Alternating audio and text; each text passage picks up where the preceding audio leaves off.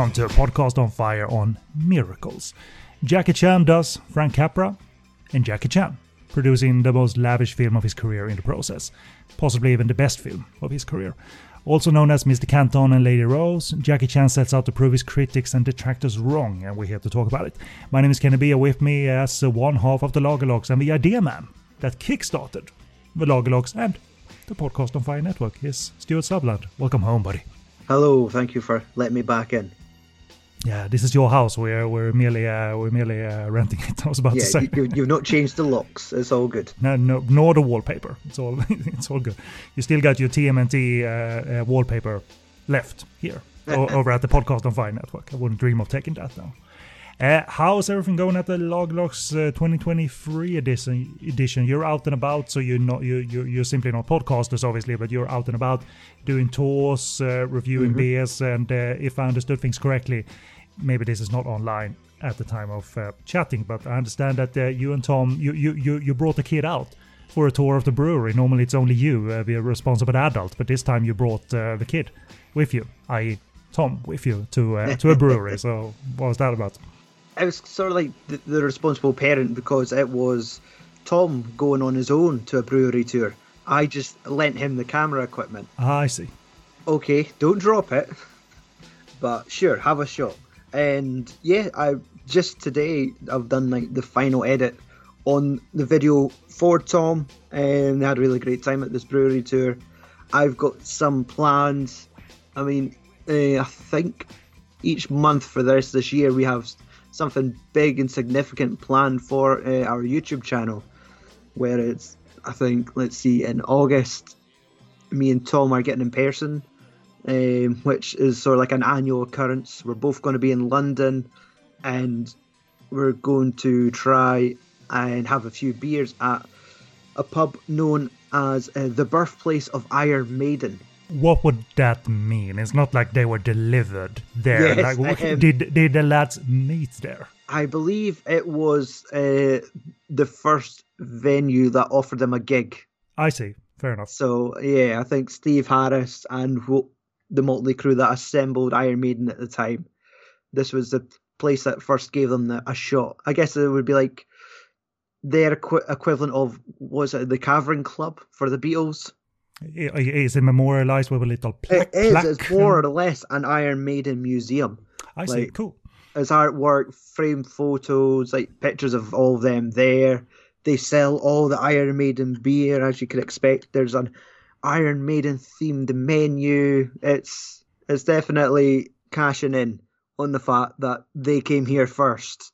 Gl- Glad that the city hasn't uh, torn the place down. Then. That that uh, I mean, they, they, so sometimes the uh, city planners do these things like this band played here. Like so what? Like tear it down. eh?" Mm-hmm. But uh, I'm I'm glad that someone uh, probably argued for its existence. You know, and Yeah. that it's a business, thriving business maybe even.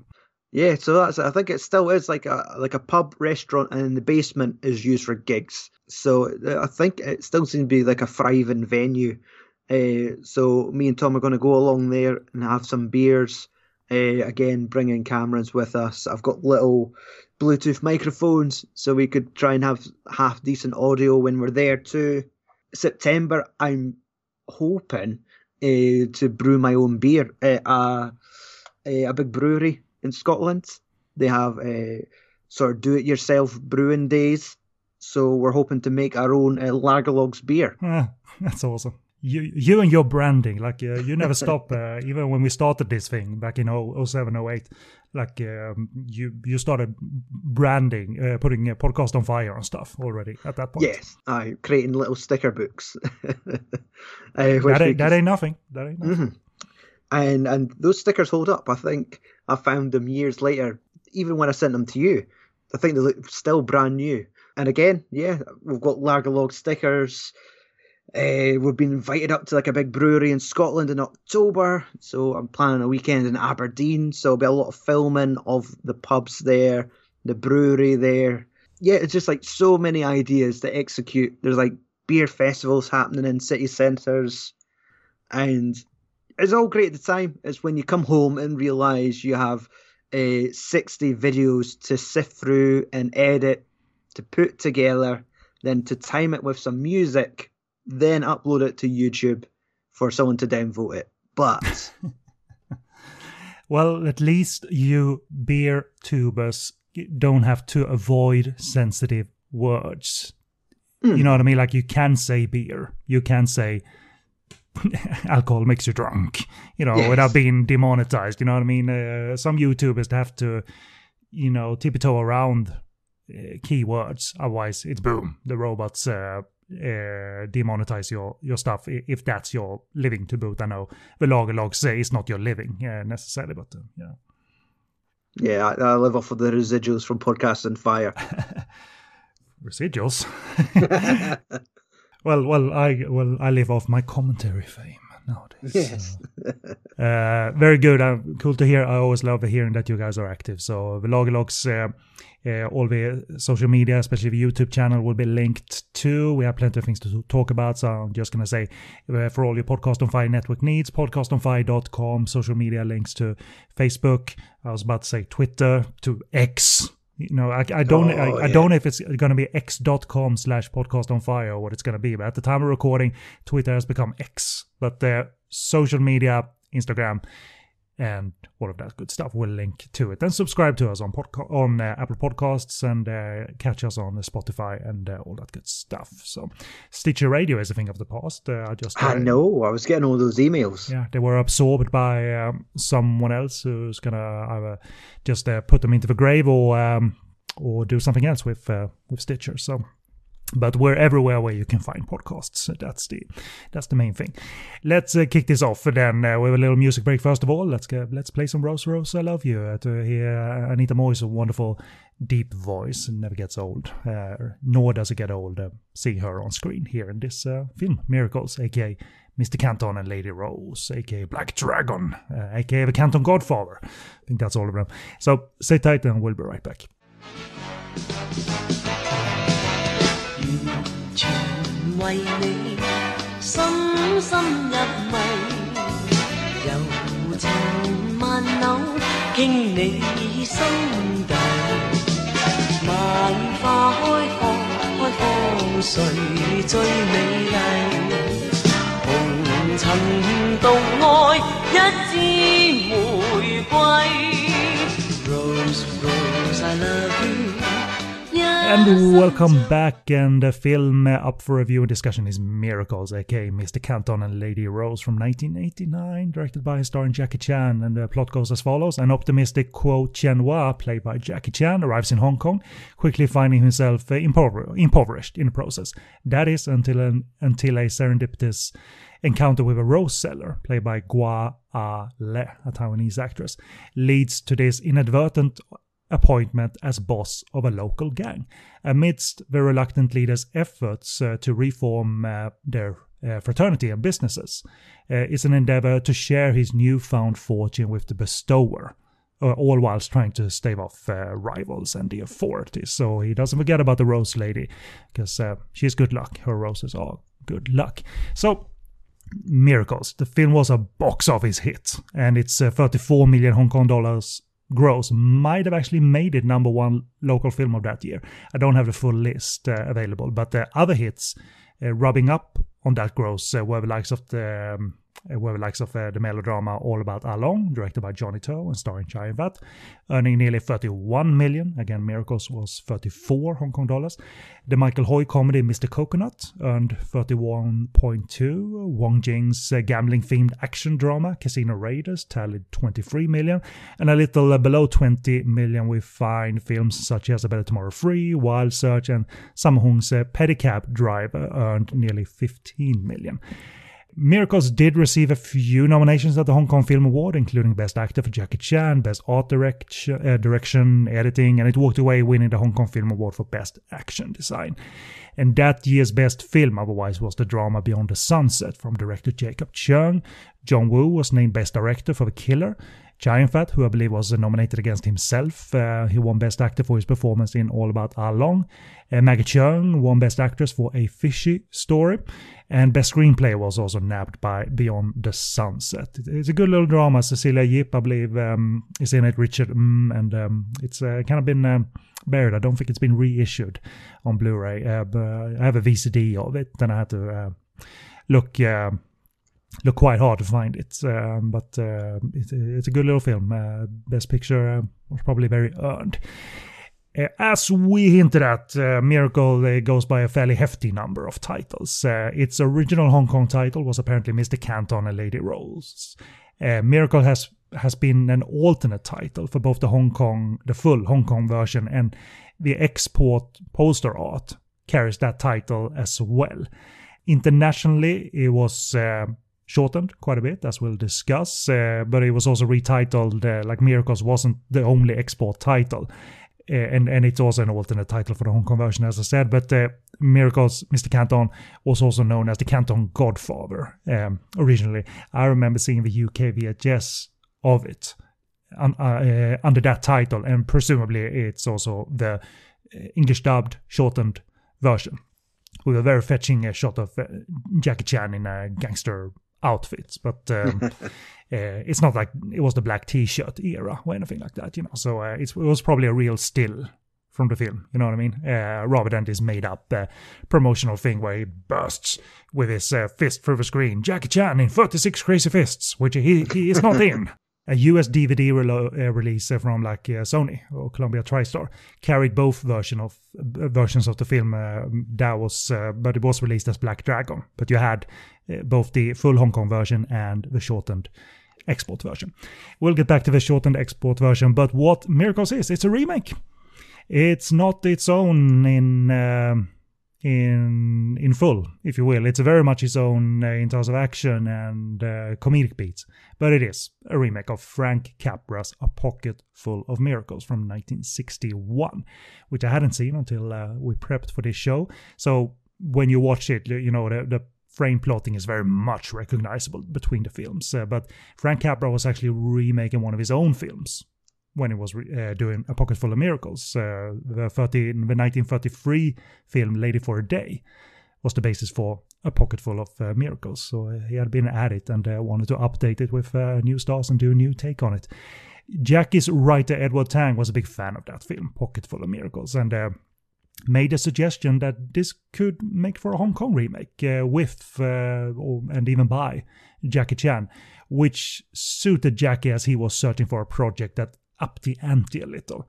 Meaning, this was the opportunity to make a film with scale, a grand design, and scope that would show that he had it in him to direct something proper. And that's not me talking. That actually came from the fact that the reviewers apparently had singled out his prior films uh, as just action films, simple films, with not much uh, directorial flair. So this was him trying to prove um, prove them wrong. And uh, without spoiling our opinions, I think he certainly did.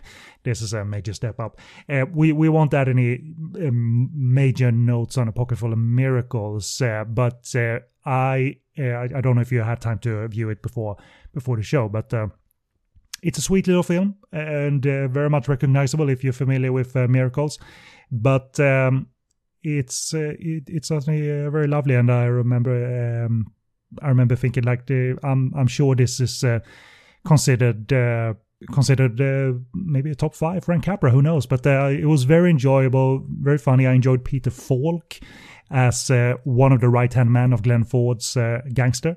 He, I suppose, Wu Ma is the, the Hong Kong equivalent, but the Peter Falk character in A Pocket Full of Miracles kind of wanted Glenn Ford's character to get back into gangster business, like meet with our rivals and set up stuff. Don't occupy yourself with this stuff. Wu Ma was kind of laid back and uh, DGAF. I don't know. I can do what you like. Uh, did you have time to watch a pocket, a pocket full of miracles? I, I, didn't. I was I was kicking myself by the time I'd finished watching Miracles last night. But it's definitely something I'm going to watch later this week it's it's definitely enjoyable as a comparison piece for us as Hong Kong film film fans. Otherwise, I wouldn't have watched it probably. So it was nice. It was nice to it was nice to see. There there were some tweaks and changes from uh, pocket full of miracles uh, because the central character Glenn Ford plays, he's already established as a gangster, as a boss.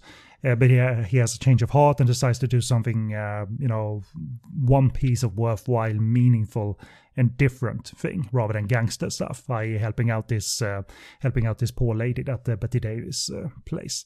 Uh, so, but but in Miracles we see Jackie arriving as this country bumpkin, and he uh, so and then he accidentally becomes the boss, and then that's where the movie sort of start feeling very similar after that point, I suppose. So, so they did uh, provide their own take on it very much.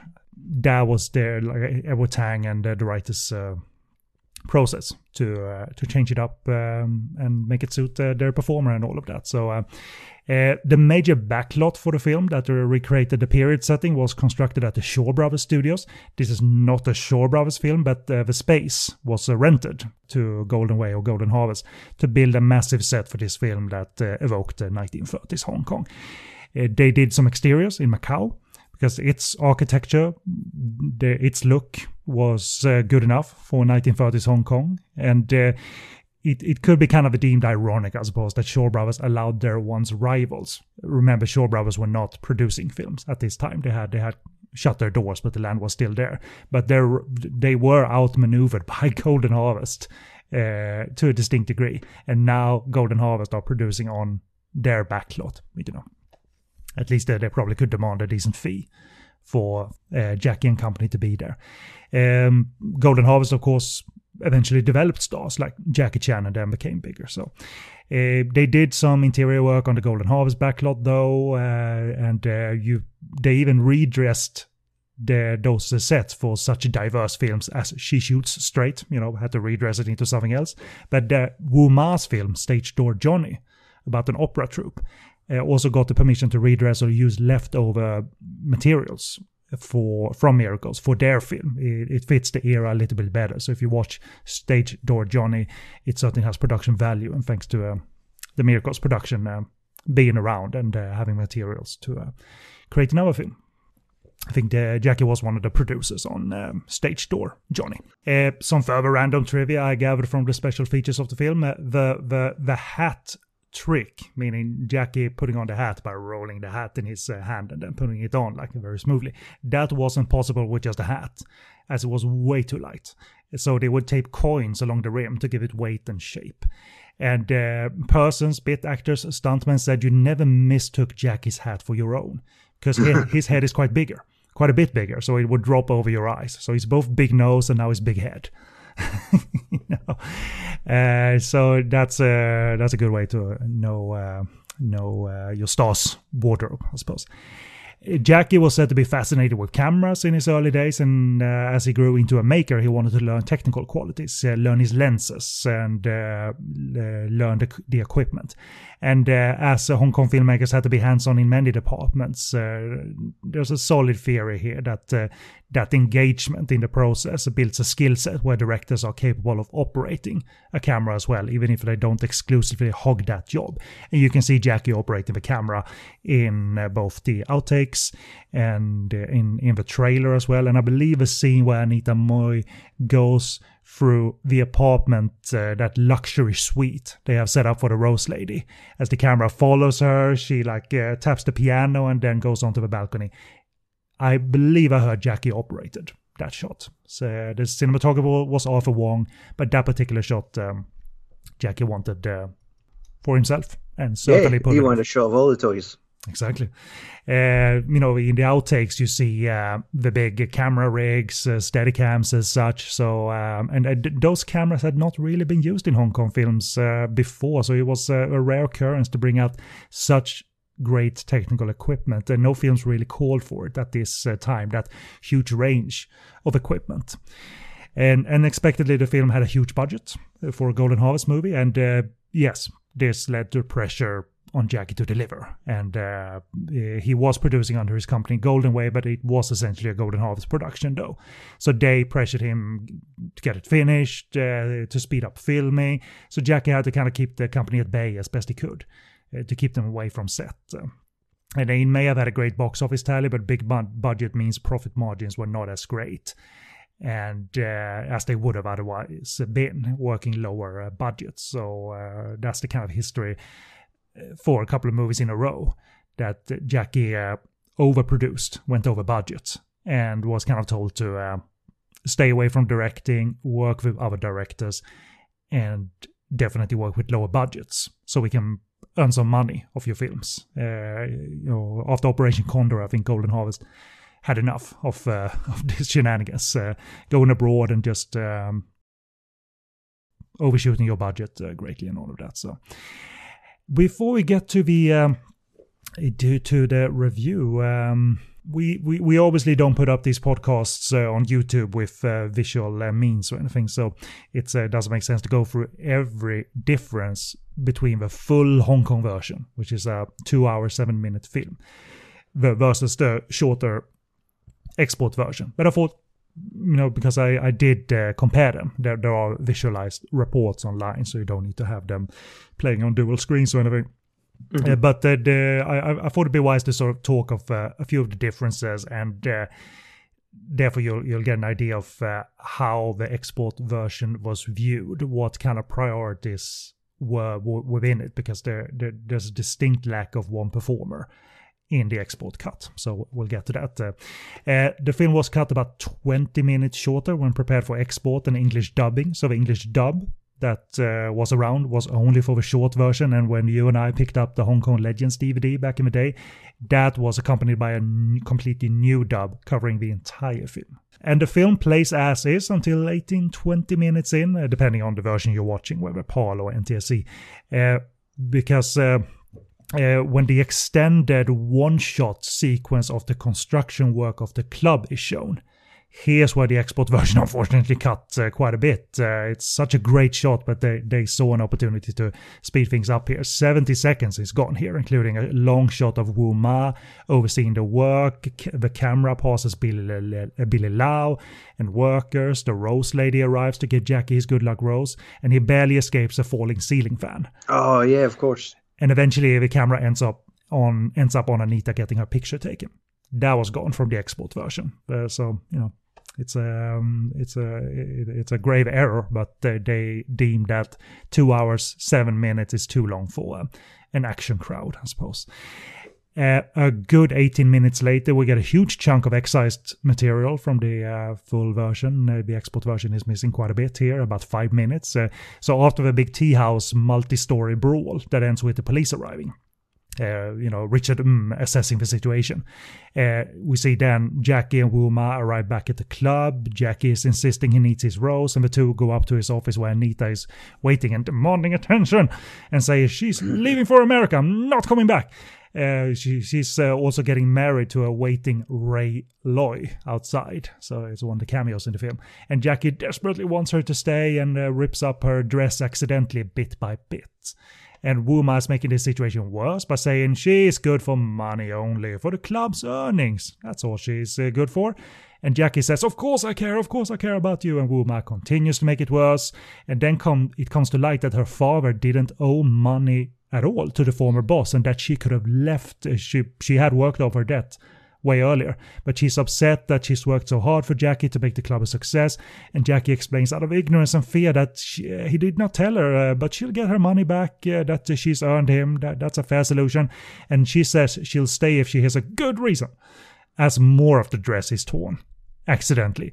And Billy Lau also intermittently interacts with the Free, taking advice like asking Ray Lui to leave and firing a gun inside the club to get him to leave, which is a very funny bit. So mm-hmm. that was a good uh, chunk that was just gone from the export version. We're not talking small cuts, Stewart. They really have cut out yeah. a couple of sequences um, and minutes in a row, you know.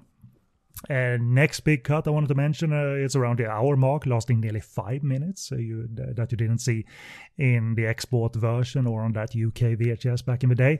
Um, it involves uh, several scenes. Um, uh, after Jackie's guys have removed a couple of reporters from the dock where the Rose Lady is receiving her daughter, uh, Richard mm, is seen meeting with a man about the missing reporters. Uh, Jackie and Wu Ma are discussing current plans as Anita walks into the office, happy about mother and daughter reuniting.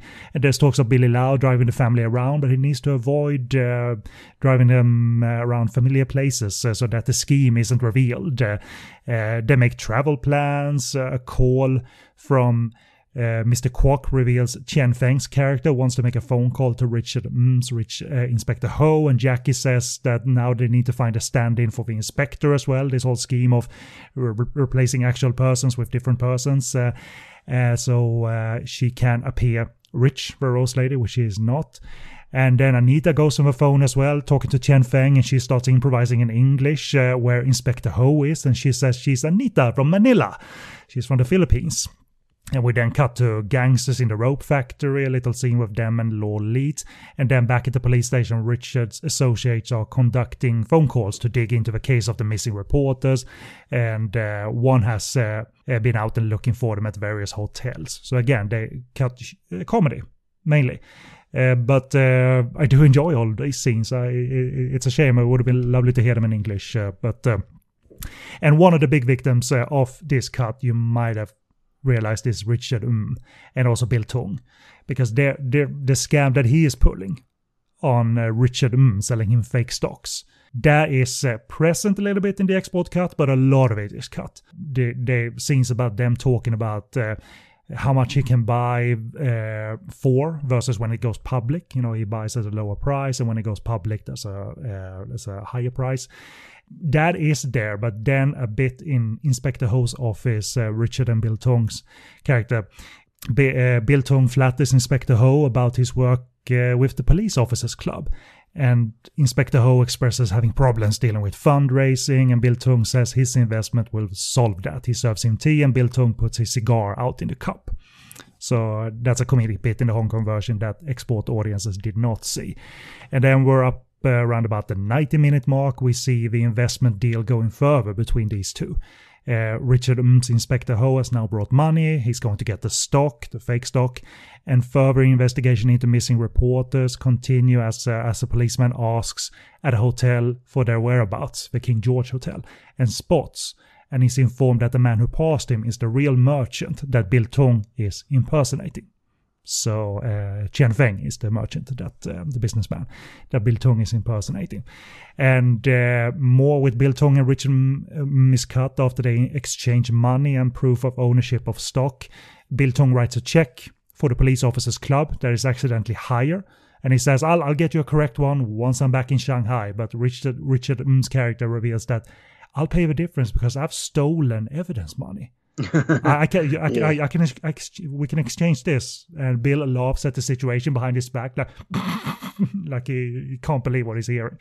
And that was also cut. I mean, we're talking uh, a minute and a half, but they really zeroed in on uh, these extended sequences where Jackie isn't even present. So I'm thinking the export cut wanted to favor a tighter pace and, and uh, getting audiences to get to the action scenes a little bit quicker, you know. Because mm-hmm. uh, Jackie sold, Bill Tung and Richard mm, they aren't the sellable elements for the export audience, you know, in 1989. That's just a matter of fact then uh, as uh, Bill Tung leaves after this whole deal is done, the export version uh, cuts another three and a half minutes because uh, he's spotted outside by the police officer who saw the real Shanghai merchant.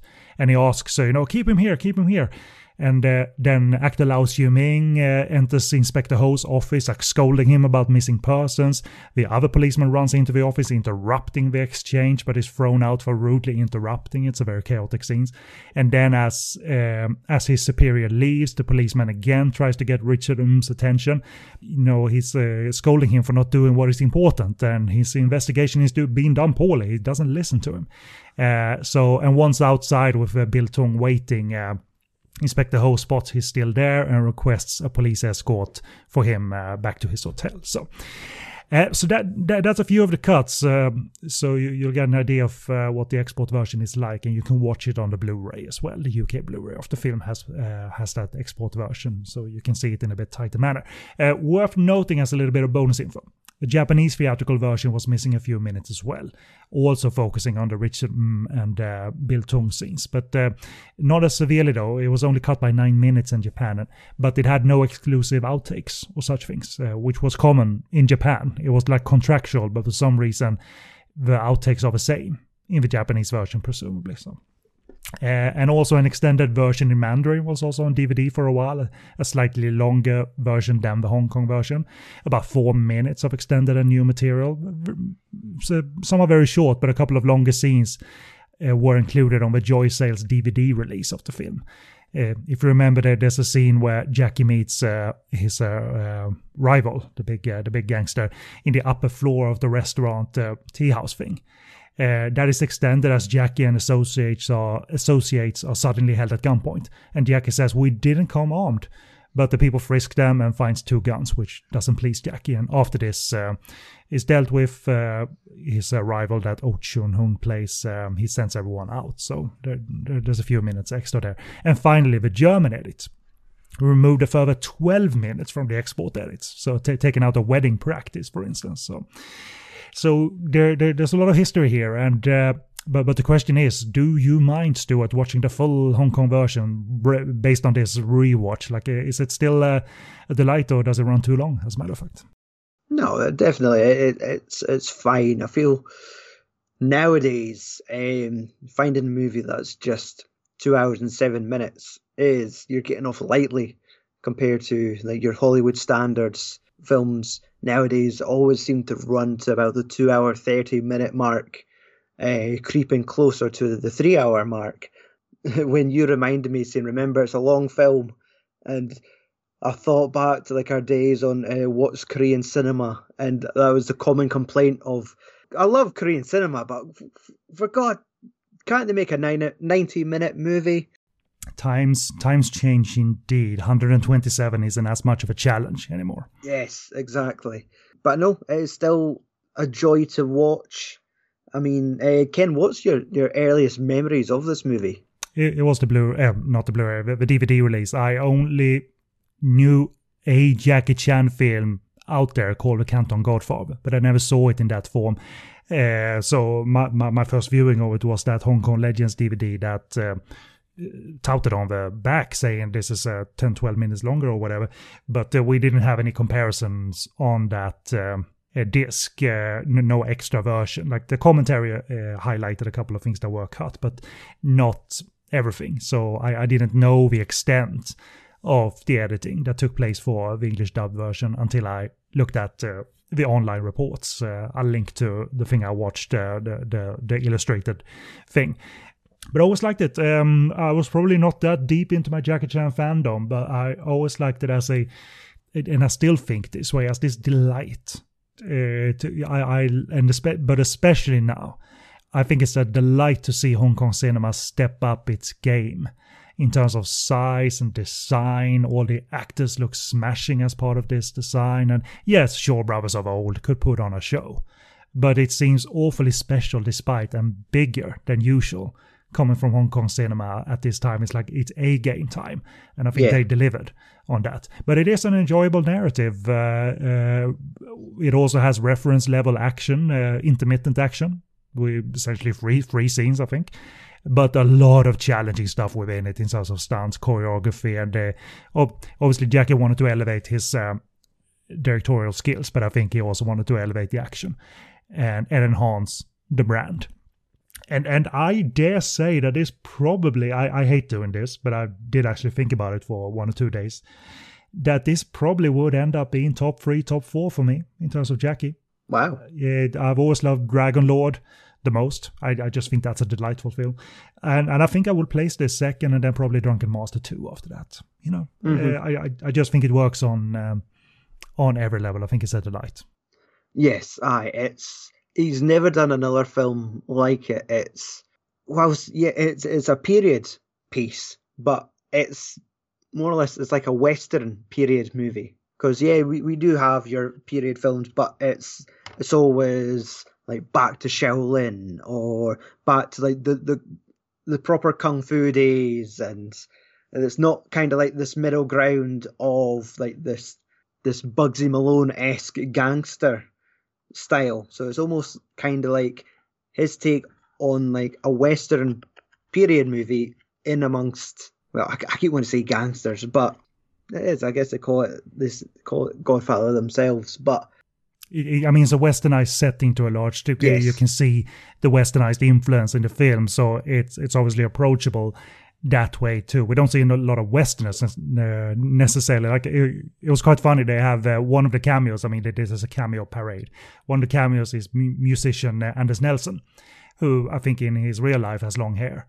So you see him in a ponytail that seems awfully out of place for 1930s. but you know, for a cameo, you're not gonna fucking cut my ponytail. Yeah. so nah. like, uh, deal with it. If you want me in, I'll, I'll, I'll be glad to be in.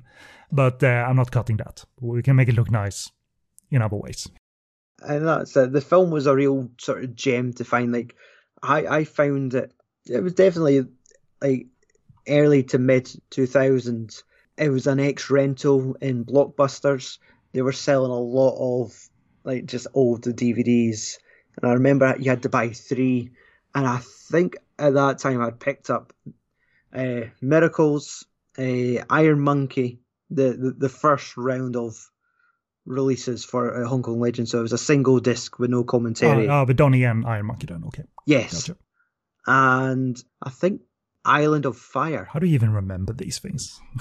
are, are they like your framed first editions? the the thing is, I probably don't actually own them now, but it was it's almost like those core memories when you were first properly getting into a collecting Hong Kong cinema.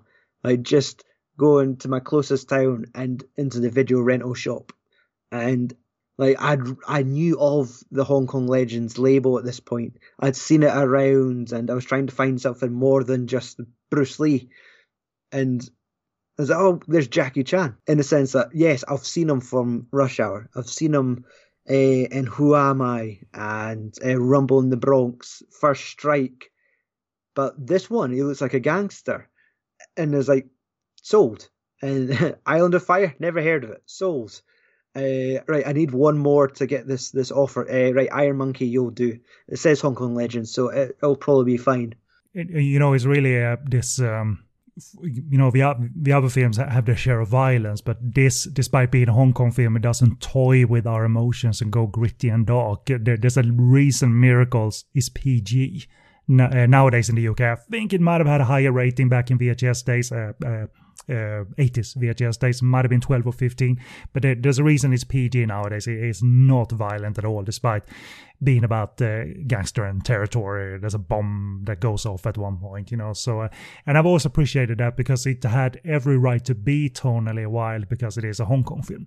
You know that uh, we might have had some people getting shot and uh, squibs going off. I wouldn't have been surprised, but I'm happy to see that it's even tempered and really out of respect to the original. I think it's even tempered because a pocket full of miracles uh, doesn't turn dark or anything either. It, it's a it's a U in the UK. So I mean, it's a really a family friendly film. uh, but but you know, I, it doesn't get old uh, seeing it being dazzling and dazzling us with the with the sets uh, and the scope frame and the early action scene where they are destroying sets with cars or even stunts are get, getting a good early showcase. Hong Kong cinema, action cinema, Hong Kong action directors they were obviously experts already, but there is a, to me, I feel like this is elevating the work to grand and elite, and there's even a sharper take on action present here. Uh, whether it's a sparse action scene or not, the thing I'm talking about is, is the early thing where Jackie stumbles on this uh, car chase and uh, and uh, and shootout. Uh, uh, so I'm just delighted with when he's using the props in the environment and destroying the environment even for a few seconds. Uh, it's really good, even the the the small stuff, and uh, and and I wonder. I mean, I've I've never seen any of the older Hong Kong versions, as I said. Uh, I wonder if they got the verbal gag. Uh, this verbal gag somewhat right in the subtitles. Uh, where, where, the gangster dies, uh, that Sunny Fang plays, he curses out Jackie for carrying him on his stomach. He's suffering from some kind of chronic illness. So, and when he's on the ground, he's angry at him and he says, "Get, uh, get him." But and he, and he can't say anything else. But apparently, it's misheard as give him because everyone's waiting for the boss to appoint the new boss. The boss is obviously dying. I'm wondering if that if that is a difficult thing to translate or not. But we certainly get why he accidentally becomes a boss here, and I think it's it's very it's very funny to see him. Oh, they misheard it. Like, give him. You know, it, it's kind of clenched teeth di- uh, delivery, uh, and and I love getting um, being able to understand that a little bit more. Mm-hmm. And yeah, that that I noticed the the version I was watching last night, the '88 films Blu-ray, where it it even says it in the subtitles, where it's sort of like misheard as "give him." Yes, and I think it was possibly the dub last time I watched it, and I think they go with the line. I think it implies that Jackie bangs his head, and he's on the ground suffering. And he's pointing, and their guys are looking at him. He's going something like, "My head," like make him the head. It was just again like where in amongst all the commotion that's going on, the mess here, um, appointing Jackie as the head of this organization. Whereas, like, no, this silly bastard banged my head, is what I'm trying to tell you. It's not a bad exchange. I, I do like that because it's quite amusing how this happens, that they, and they need to follow his verbal command. It doesn't need to be in writing. It's that strict, you know. We'll touch on cameos, I'm sure, but uh, before this point, we have we have probably seen the Jackie Chan cameo, certainly the Yuen Yeah. Cameo. Mm-hmm. So um, I, I wanted to ask the community because I, I think uh, one or two persons uh, listen to this thing, in these things, you know. I hope so. I'm, I'm sure there's a story out there about Sammo's absence. Uh, I'm not up on my stories whether there was a falling out, uh, if there was a falling out, when it was, or if Sammo was simply too busy on production. Mm-hmm. Because this might have been shot simultaneous, simultaneously as Pedicab Driver. Uh, of course. He had actors and stunt crew booked, uh, and they, there there's not a whole lot of overlap. You know, uh, I know Billy Lau was in Pedicab Driver, but he's not in Miracles for for the entire thing. Uh, but uh, you know, I, I I tried to check like uh, is because I remember Corey Yuen being in um, uh, Pedicab Driver. Is he in this? No, Was he's Billy not. Chow one of the villains in Pedicab? He's in it, so he probably had the time because he doesn't appear until later in this film. So, but I'm wondering, and I, I'm interested. i- Was there ever a falling out between these two, or was this simply a case of like I, I'm busy, I, I can't even do a Yuen Biao style cameo and say "Th- th- thank you for the money. Out of the- Exactly. He was probably actually just grabbing his pay for that cameo right there. exactly. but, but but but is that um, is that fun to to uh, because even though they don't have a place in the film necessarily, these cameras is it fun to have them drop by and then f off? Yeah, it's almost like they just do it for maybe like the, an audience reaction. Imagining the cinema going public, seeing it in theaters, and then just seeing kind of one of the the three brothers pop up. Yeah, and it, it's a it's a short cameo as well. You it bl- almost blink and you'll miss it. Like, like, Exactly. if you flip it, because at the time of recording, uh, I believe today is Yuen Biao's birthday. Uh, when Yuen Biao directed a kid from Tibet, Tibet, Jackie is in it, and you can barely see him. He's in an airport scene, and he just he's a blur as he passes uh, Yuen Biao, and Yuen Biao looks after him a little bit like, hmm. The video versions aren't that hot, but you know it's not a straight to camera cameo in that one. Uh, in in this one, Yuen Biao, you know, takes off his hat or uh, or uh, pu- pulls off his cap a little bit and says, "Thank you." Phew. I know it's almost we'll go for the Kevin Smith reference, like when Mark Hamill appeared in Jay and Silent Bob uh, Strike Back, and they almost they freeze frame it, saying it's Mark Hamill, like Mark Hamill, applause. They're almost going for the same effect here. Like, look, it's Yuen Biao. And he's got a shit eating grin when he grabs his money and then just runs off and he's never seen again. Nor is Jacky Cheung, nor is Simon Yam, and things like that. So you got a lot of people here. Uh, you got a lot of people here because there's a it's a long film, but I think it's tightly told. I think it's transitioning quite wonderfully quick from Jackie being accidentally the boss to having to be the boss. Uh, but I love he's not this man child. He's simply out of his element. Yeah, down on his luck. down on his luck, out of his element, and now things are happening. But it's not out of character to see him show his strength and capabilities to gain respect of his crew that way. I like. I think that fits the character. It's not like he turns into this hard-edged character all of a sudden. Fear Yes, me. aye. Sacrifices the weakest of the group. exactly. uh, so I, I I love that, and obviously uh, there, there's a little kung fu exchange with him and Michael Chow, and uh, I love this. I, I mean, the, this movie doesn't need to have extensive action scenes for me to find it delightful. I love the little effect, like effective takedowns uh, that are actually underrated pieces of stunt work. You know, at one point I think Jackie just throws a guy to the floor, which doesn't sound difficult, but you need to hit the floor hard and well. Yep. Even if you just thrown from above shoulder height, and and I love that stuff. It, it just looks good on the movie to have a, a little um, burst of uh, kicking and, and stunt work, you know.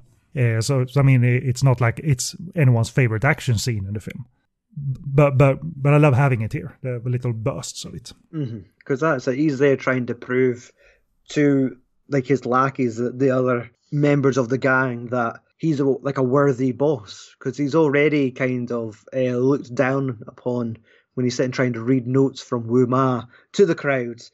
And there's a look at him, he can't even talk without reading. And he had to come and like shoot, like prove that he's he's capable of doing it.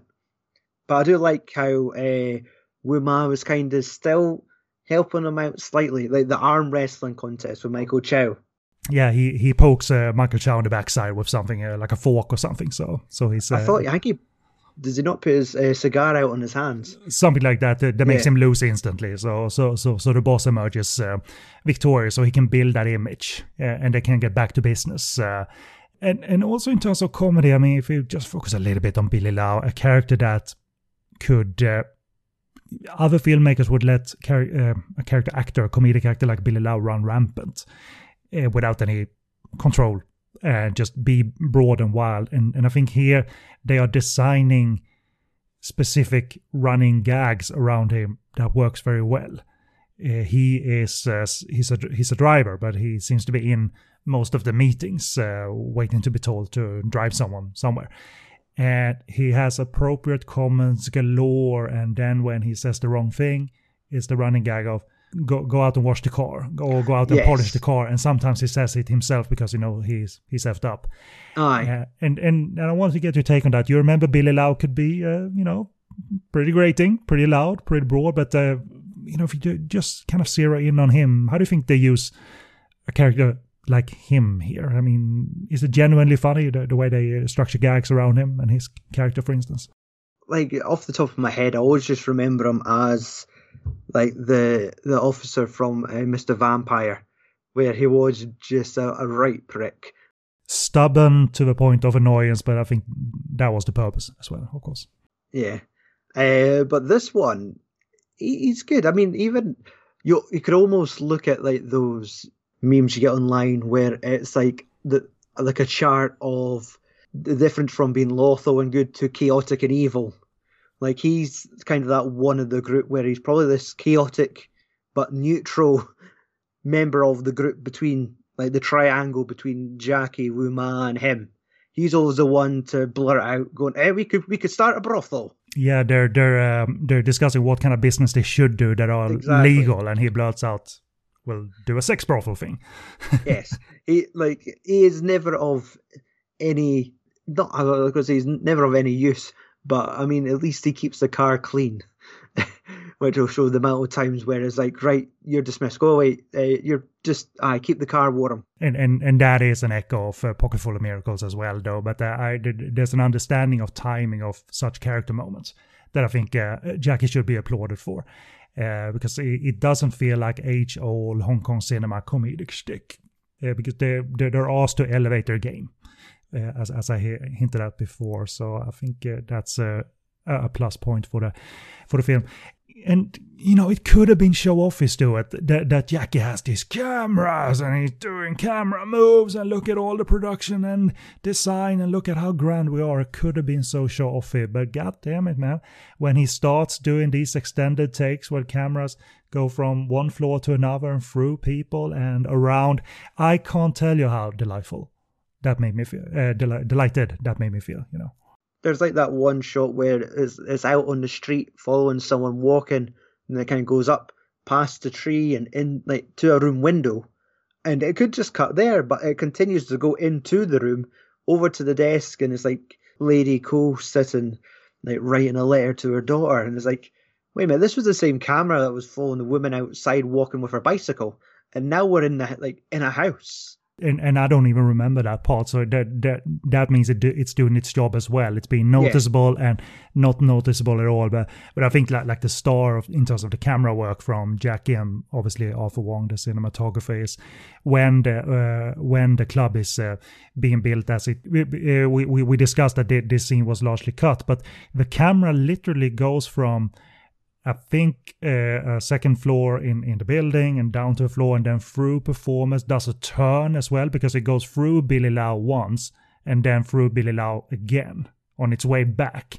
And I'm thinking, how big is that rig, man? Because it's clear it's not a steady cam thing where uh, it's some it's elevated. It's not a, just a floor shot. It's not a grounded shot.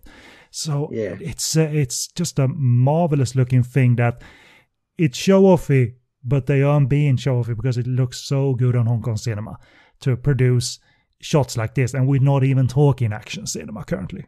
The amount of work that goes into those types of shots, where sure nowadays people are quite savvy to these one take um, movies and or action sequences, but for this, just to kind of have that camera going throughout the building, and as you said about Billy Lau being in one part and then another, there's so many moving pieces. Yes, you've got the crane, but then you've got so many people getting ready to be on the mark and choreography. Do, exactly, get all of this done, and Billy Lau could just trip on his second uh, appearance, and then right, we have to go all the way back, everyone to the original places, move the crane, move the camera, and, and the guy who shoots Anita Mui, the flash must go off as well. Like you don't want to have you don't want to have a technical hiccup there.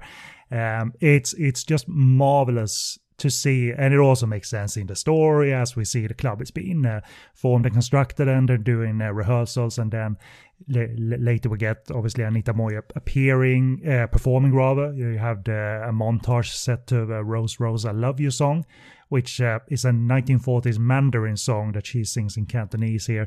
And and I'm guessing that wasn't nominated because it's not an original. I'm I'm, I'm guessing. Uh, right. Okay. Uh, because that's just otherwise, you know, classic film song from Hong Kong film, um, a Hong Kong action film. But uh, I'm thinking. Uh, the, the category is uh, best original film song, and it wasn't composed by by this crew, you know. Uh, there's even an English version of it out there. So let's talk Richard mm, for a bit. He was the victim of uh, uh, the editing for the export version, but we obviously watched it in full here. I, I gotta tell you, I recently watched the Lucky Stars films for for another podcast. Uh, the first three, uh, Winners and Sinners with that set of characters, and then My Lucky Stars and Twinkle Twinkle Lucky Stars with a different set of characters. Uh, and I gotta tell you, as much as I love Richard Ng, when the material is tiring, not even he is funny. But here, because he, in those films it's just about like, oh, look at her, like uh, what I can do to her, like wooing, wooing, yeah. wooing, like gra- grabbing breasts and seeing uh, like naked ladies and what have you, and it gets so fucking tiring. But yeah. here, Richard gets, um, as I said, everyone looks their best, and that includes Richard in terms of uh, costume design. But he is, he makes a case for um, I I'm gonna try and steal the film, and he makes a good case. so let me hand over to you. Uh, what's your general take on his performance here? Uh, playing, um, he looks nice and hard and uh, sort of uh, like a good authoritarian for a couple of minutes, but then is revealed to be a bit of a dumbass. Yes, he's this clumsy cop where he can't just walk in a room and sit down without stepping foot in the bucket, uh, accidentally letting steam off, and just he starts playing with props that uh, start to fall apart. Exactly, like it's like this domino effect, which starts off small and it just gets worse and worse. He, and he tries to resolve his errors and he makes it worse, but again, it's just one of these great familiar faces that shows up, and he's he's playing a more as you said, like less of a deviant and more of like a, a doofus. Like he, he he's the man in charge. We don't know how he got to this post, but he's in charge and we just need to keep on the right side of him. Then they could continue with their shenanigans. A little bit of Inspector Clouseau Yes. vibes here because he starts destroying that office. You know, when he leans back in Jackie's chair and then leans the chair way, like, like I even did it now, le- leans back way too much. And I, I, it just breaks me, Stewart. Yes. Because he was such, I mean, unfortunately, we lost him not too long ago, but he I was know. such a talented physical comedian. Um, but Mm-hmm. I also, even love the. Sorry to speak over you there, Ken, but that uh, just one moment in outtakes where he takes it too far and that tips over the entire desk. Yeah, yes, exactly. It it, uh, it didn't go. Uh, they they had set up set it up, but it could go ever so wrong as well. so uh, he's uh, he's absolutely marvelous, and uh, that scene is one of the highlights. When he, you just realize when he starts like tw- twiddle uh, with knobs and poke at things, like no, don't don't do, don't do that. And then marble starts falling from this clock. He breaks that, you know, and the comedic timing to uh, between your performer and props is just absolutely perfect and uh, uh, he uh, he he's the MVP for me and especially since he's not with us anymore th- th- this is so important to highlight how because if, if you're a big fan of those Lucky Stars films and you, if you watch three of them in a row it can it can be genius. It can be like oh we're still doing this? And that doesn't make performance like him look good. And I become kind of sad because I know he's better than this. Uh, but you know, tho- those films made all the money, so who am I to uh, be hard on a formula? You know, even in those films, obviously in Winners and Sinners, he he runs away with um, that film, being all being all naked and stuff. Anita is lovely to see, looking iconic. Speaking of someone that we lost, uh, looking her very best, just looking like she's made for this period setting. Like the romance is fast tracked, it is, but they are still wonderful together. Her and Jackie, especially in that scene we talked about, where she, her clothing is uh, ripped off bit by bit, and her pouting uh, as she gets in, she gets messier and messier is just another thing that broke me. And uh, he, you know, tries to pick her up. She's in a chair that's uh, uh, that's on the floor. She, he tries to pick up that chair. She doesn't want to be picked up picked up. So I think she bumps her head uh, in the floor once more, and it's it, it's a wonderful back and forth. She's a little bit underused in general, but uh, what a visual icon, if anything else, for this film. You know, we have we haven't talked about action scenes yet. People realize that for a minute, and that's why this film rocks as well. That uh, you don't need to focus on that. But no, I, I was trying to. I've just looked at her filmography because I feel I've seen so little of her work. But I was just trying to think: is Miracles like a defining role? And I think obviously she'll be well known for like playing Elaine in Rumble in the Bronx or uh, Jackie's mother in Drunken Master Two, which might be that might be like the most uh, like the household name uh, movie when it comes to films that have Anita Mui in them. Certainly her best comedic performance in Drunken Master 2. I think she's hysterical. Yes. Aye. That one shot where she just reaches up and grabs the handbag and sorts her skirt and everyone applauds. It's, it's timeless. She she even has a little fight with Lau Kar-leung in that film, which delighted me to see her being directed by uh, by the late uh, by late pops. Uh, but you know, Heroic Trio and Rouge and mo- movies like that. Uh, so you know, you, you know, we even have Anita in the Criterion collection by now because they released Rouge. So the, that's another like um, mo- movie that thankfully isn't going away anytime soon. Uh, Hero- Heroic Trio is coming to the Criterion collection, seemingly anyway. It's on their streaming channel, so I know I haven't watched like that or Executioners in what feels like decades. It's I, there's so much films I need to revisit. But what is uh, your favorite action scene out of the three that we get? If you think about the tea house fight, the st- the, the street encounter with the rickshaws or the rope factory scene. So It's oh, it's got to be the Rope Factory. I, I, maybe just because it's such a different location. There's it, again, it, it's it's like Jackie versus the world. There's so many different elements to it. There's so many different levels of the building. it looks like a very complex set. Uh, Yes, like, like a, intricate to navigate, uh, like a tight, hmm tight set. Yeah, it's not like a big warehouse. It's like a condensed. Like they've there's a lot of things crammed into this building. Um, so Jackie's almost slipping and sliding through the gaps to get away from from the gangsters, and it was it was good timing last night when I was watching this because it was just two minutes. It was just when Jackie was having the talk with the the rival gang leader. Is it Ko Chun? Uh, uh, Ko Chun Young or Oh Chun Yes. Hong, yeah, we, we, playing Tiger Lo, who's really fucking good in this movie, by the way. He is usually this very stoic military leader in Taiwanese propaganda films. In this movie, he gets to be a little bit funnier. Hmm My my eldest son Cameron had came down uh, asking for uh, for me to make him a milkshake because I had bought like I'd bought the Nesquik powder, so I think that was on his mind. and he's like, "Could I get a milkshake or at least just a glass of milk?"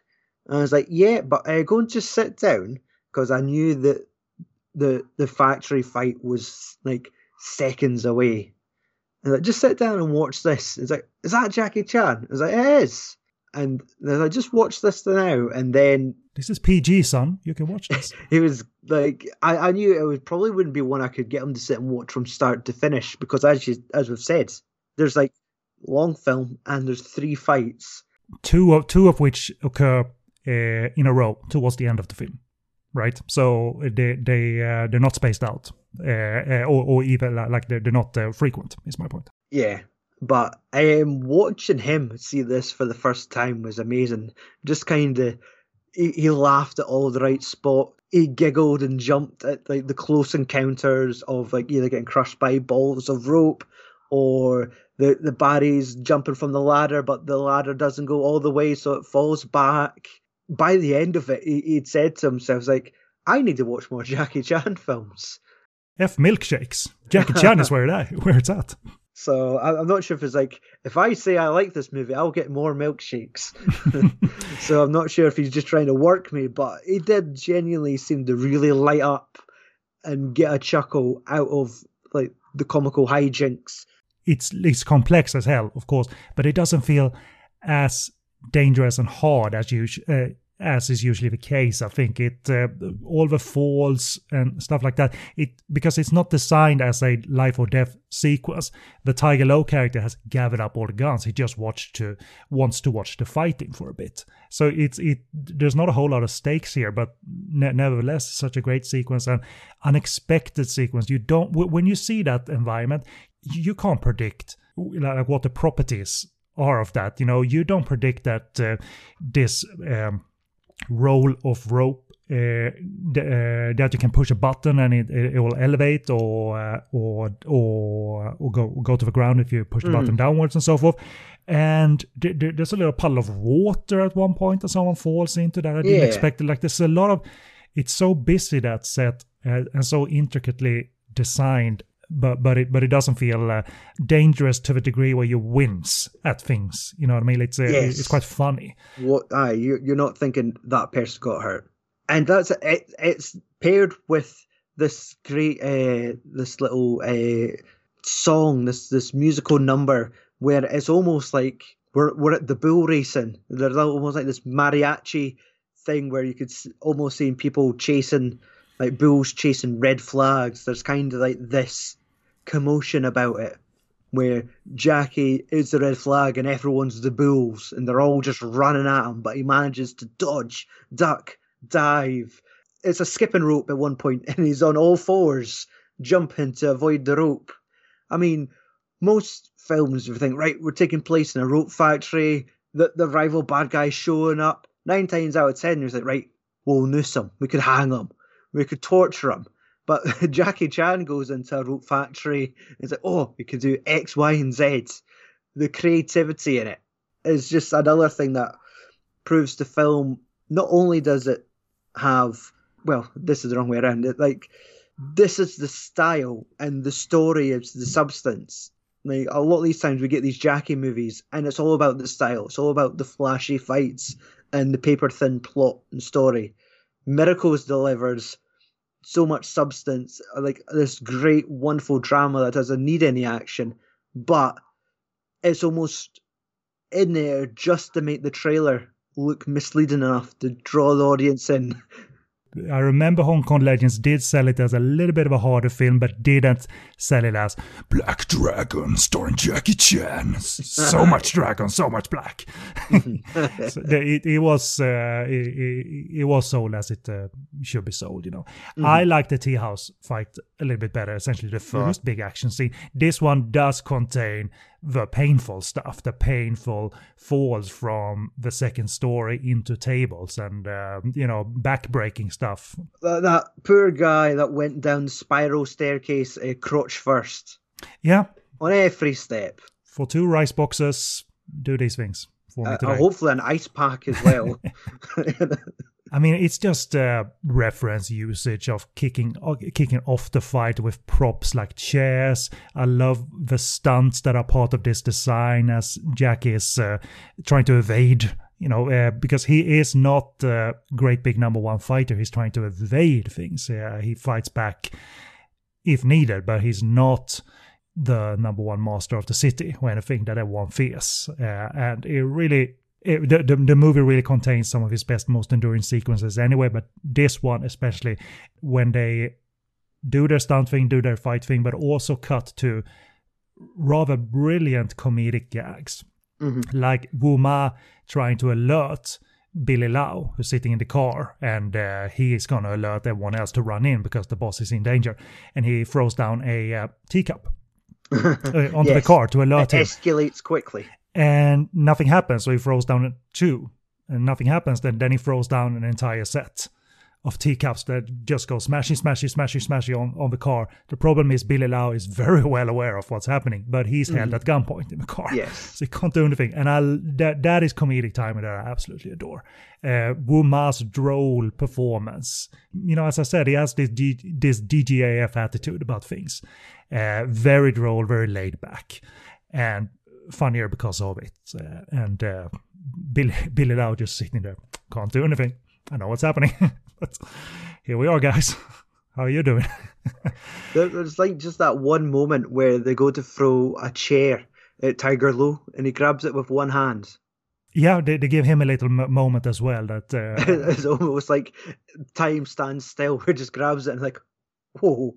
I mean, uh, speaking of chairs, like that that, that bit where one chair is sh- uh, shoved under a table as another chair is thrown at Jackie. Yes, that, that timing is just. We're talking about a second of stuff here, but that that timing and that visual is just. Many crowning achievements are present in this film, and that's a moment. This entire sequence is a moment, and and a delightful thought enters when you're 20, 30 minutes away from this sequence. That, that I think you hinted at that this is enjoyable sans action as a film because uh, he has great confidence, I think, Jackie, crafting these light-hearted gangster films, even if they are, you know, obviously remade beats from Frank Capra's films.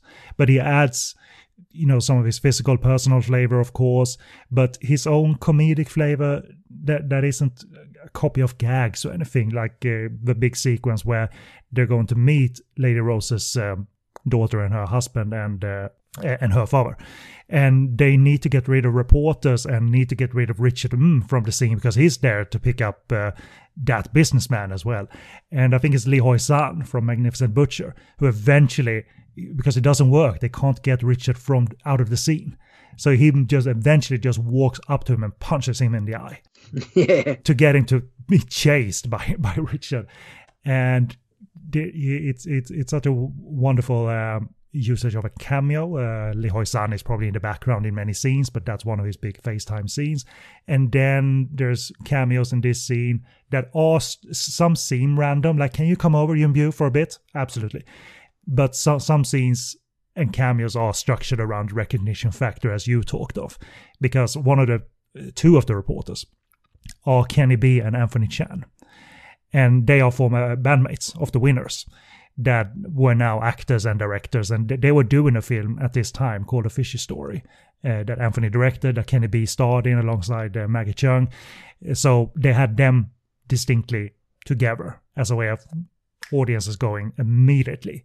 Aha, they didn't have all of the Wynners. Uh, not all of them transitioned to acting, so I don't think all of them could be pulled into a film like easily or anything. But uh, it's it's delightful. As much as I enjoyed Richard and Bill Tung, uh, all of those scenes. I can understand why the cuts are there. because there are a lot of Richard mm and Bill Tung in succession. You know what I mean? Uh, they are a secondary plotting device, and international Yeah. audiences would likely miss Jackie Chan or miss uh, having more comedy or more variation of performance. For a while, they dominate the film. So while I miss the scenes, I can understand them for uh, the cuts for export purposes. But but now we have the option on that Blu-ray that you referenced to watch both uh, the full one and the export cut in in English. Uh, so. Uh, so it all works out for us. I don't know how, how you think if you if, if you felt in the second half that they were staying on Richard and Bill like for extended periods. I, I didn't mind it, mind it to be honest, mostly because I had hadn't seen the film in so long. I felt like that was the first of me really really noticing like the scam uh, that Bill Tung was pulling off with uh, the shares. Um, because that, that that's one of the things you do not remember from Miracles. Funnily enough, it, it, it occupies a little piece of uh, Pocketful of Miracles, but not as much as this film uh, does. Um, no, it's it's just it was as you said, it was just like another element to like the big game that they were playing, the the big cover up and. But no, as you said, it, it would make sense for like international audiences to trim it and focus like on the main story beats, and if this could get them closer to that next action sequence, why not? And 20 minutes is not uh, doesn't mean it's this super short film or anything. Uh, it's still like 100, 105 or whatever in that export cut. So we we still got lots of film. Uh, I don't have any other notes. I, wanted to just uh, do a few few uh, additional ones. Again, Tiger Lo, played by O Oh Chun Hung, as vicious as he looks, and he is this uh, cigar chomping villain. I really like that he is a gangster who's willing to listen and change perspective and blame away from his rival in that rope factory scene. He almost kills Jackie, but then uh, we realize that uh, Jackie hasn't killed his fellows or anything. Uh, he's uh, kept them uh, kept them uh, held, and uh, but now he's freed them. And then immediately, as vicious as he is, he switches on a dime and realizes absolutely what's going on. So he he listens. He's not this reactionary, you know, big burly villain, kill, kill, kill.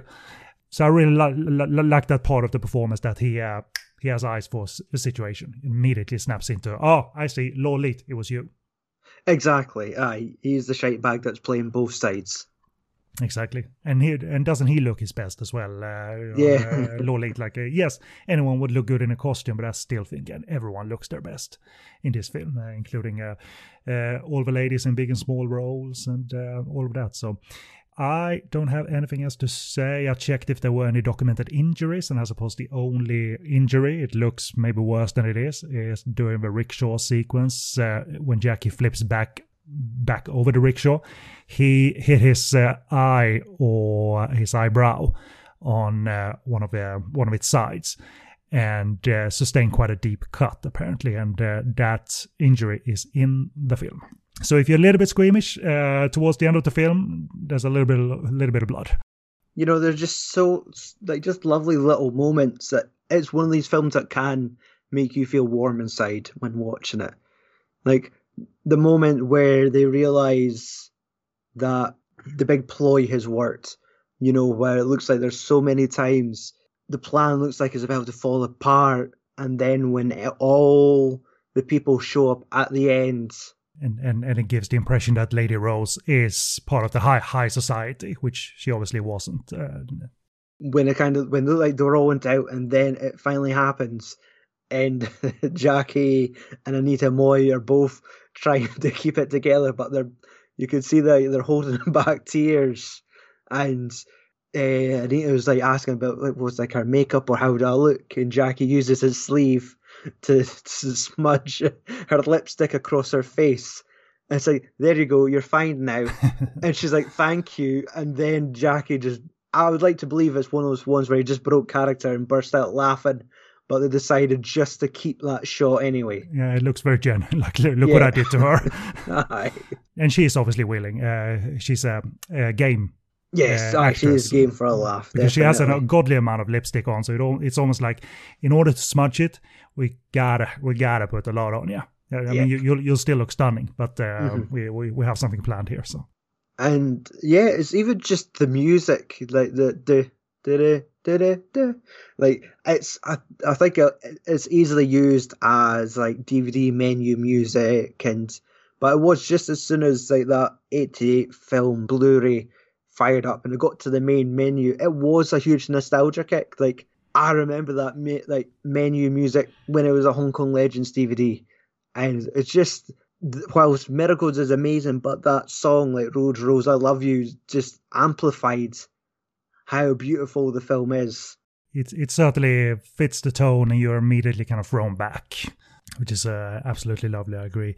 Um, one little moment I just wanted to uh, single out in in this chase scene on the streets that leads to the the rickshaw thing and Jackie picking up a durian. There, there- there's a little bit. I think when it kicks off, uh, Jackie uses uh, the uh, resting feet, I suppose, of the barber chair uh, to kick things off, and then he and one of the fellas that is chasing him gets stuck. Their hands get stuck in this chain gate, you know, and they both, you know, they both need to get out to get out.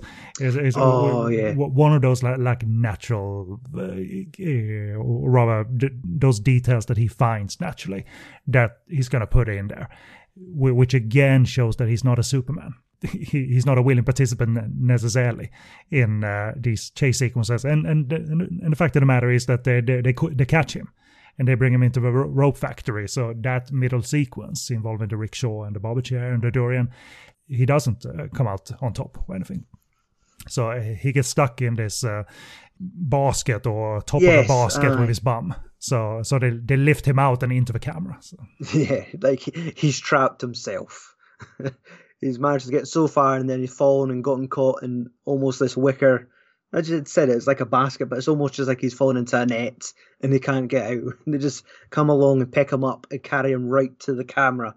So yeah, don't have anything else to say. Favorite cameos, I suppose we've uh, discussed, but there's a lot of them here. Some of them were cut from um, from the international versions, possibly Amy Yip's uh, cameo uh, as they rehearse and dress for this high society party, f- featuring not so high society participants, uh, you know, gangsters and prostitutes. And Amy Yip uh, says, uh, "Haven't you seen?" you know, boobies like this before, you know, so she put, puts out her chest a little bit for comedic purpose. So, but there's a lot of cameo cameos here, and uh, a lot of them I think uh, you'll miss in the flow of the thing. Like I didn't spot, for instance, Tai Bo this time around. Apparently, Mantat, Stephen Chow's comedic cohort, is in in there somewhere. Fung Hak On I definitely missed. Ken Lo I caught. Billy Chow is obviously not a cameo. It- It's the likes of like Ricky Hoy and Benny Lai. It's always nice to kind of see them pop up. Like normally, when it's like the the likes of um, Benny Lai's like these guys are usually trying to kick fuck out of Jackie. Now it's like we've gathered all our money to help Lady Rose. they're and, and they're funny their interaction to all these gangsters because they're being assigned parts like you're going to be the governor of so and so it's like like uh, or, or rather i want to be the governor of so and so you take aye. that role just play a role just follow what's on the effing paper like they they um, they they realize they they well I, I've got a special role I, uh, he or he's got a special role I don't I want his role It's So almost like what it's what I've always wanted to be, like what they wanted to be from like when they were children. Is it right? Okay, you're all getting parts. Is it? But I want to be more important than everyone else. Like uh, rewriting their character on the spot, uh, Mm-hmm. like, like a dumb actor or something like that. So, so, so yeah, uh, it's all it's all wonderful. So if you have time, it's a it's a fun uh, uh, watch. It's a fairly long film as well, pocketful of miracles, but it's a fun watch now that you have seen miracles again to see the moments that uh, he took. But uh, it's not a lazy remake. That's the key, I think as many scenes are similar, he is still elevating his game as a director here and providing his own personal touches. And certainly, Frank Capra didn't put anyone through the physical, uh, uh, the, uh, the physical uh, possible pain, but certainly the the physical uh, demands here, and that means Jackie's film is unique uh, versus a pocketful of miracles. So, all very enjoyable to revisit. So I I'll conclude right there. Anything else you want to throw in? Obviously, if you're listening to this, I'd like to imagine you've seen Miracles already. If not, find it. It's so easily accessible nowadays. It is definitely worth your time and money even though it's a Region B release, the UK release from 88 Films is the one we recommend. It comes with two cuts of the film, the original Hong Kong and export cut. There's also an alternate Cantonese mono track for the full version on there with different music cues, but I'm, I'm not sure where this originated from and I haven't listened to it either. Uh, but um, that's uh, the version we would recommend currently if uh, you um, can play Region B releases. But who knows if uh, this is going to be reissued um, elsewhere or maybe in 4K in the future. Who knows? Because it's certainly a film that, uh, while it pops on Blu ray, I think uh, 4K in done well would certainly be beneficial for uh, such a dazzling looking film. Thanks, Stewart, for coming on board and going down memory lane. And uh, eh, we are going to conclude and see if we can do something in the future, obviously. But uh, we're going to conclude this episode. Uh, you're going to get a plug, of course, uh, but for all your Podcast on Fire network needs, including the back catalog of Podcast on Fire and all our other shows, check out the, the website podcastonfire.com we're obviously doing um, uh, audio commentaries here and there on blu-ray disc uh, in september. Possibly this will come out in september but in september fatal termination is released from the label error 4444 featuring an audio commentary with myself and phil g.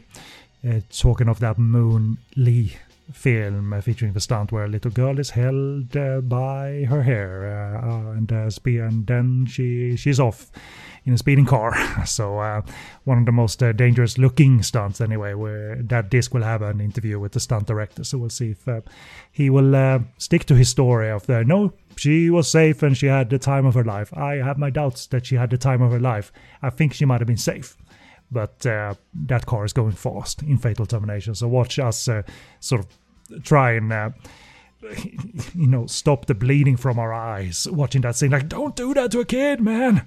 But but, exactly. but it's a great sequence. We're we're kind of conflicted, but that's coming out, and we have some stuff uh, planned for the future as well. Uh, so uh, I'll conclude it right there. You, you want to throw out some easily remembered um, linky links for the log? So if you want to find our most current stuff, go onto YouTube, type in uh, the Lager Logs.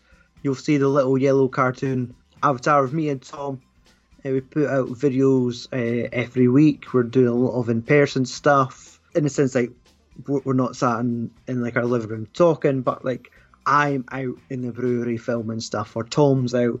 I guess it's like uh, vlog style stuff or travel vlog style stuff, as well as beer reviews, mystery beer reviews. We're, we're coming up with more show ideas. Um, there's honestly, I think I looked at our channel today and it says we've already got over 200 videos. There's a massive amount of content. If you're not tired of uh, Tom and Stew, let's finish this one off then. I've been Kenny B and uh, with me was great, uh, I, was, about to say the great grandfather of uh, the Podcast on Fire Network, but uh, certainly the great Stewart Sutherland, who is the reason we're here today. and he was with me today as well, so say goodbye. Take easy, folks. Cheers. Grandmaster of the Podcast on Fire Network.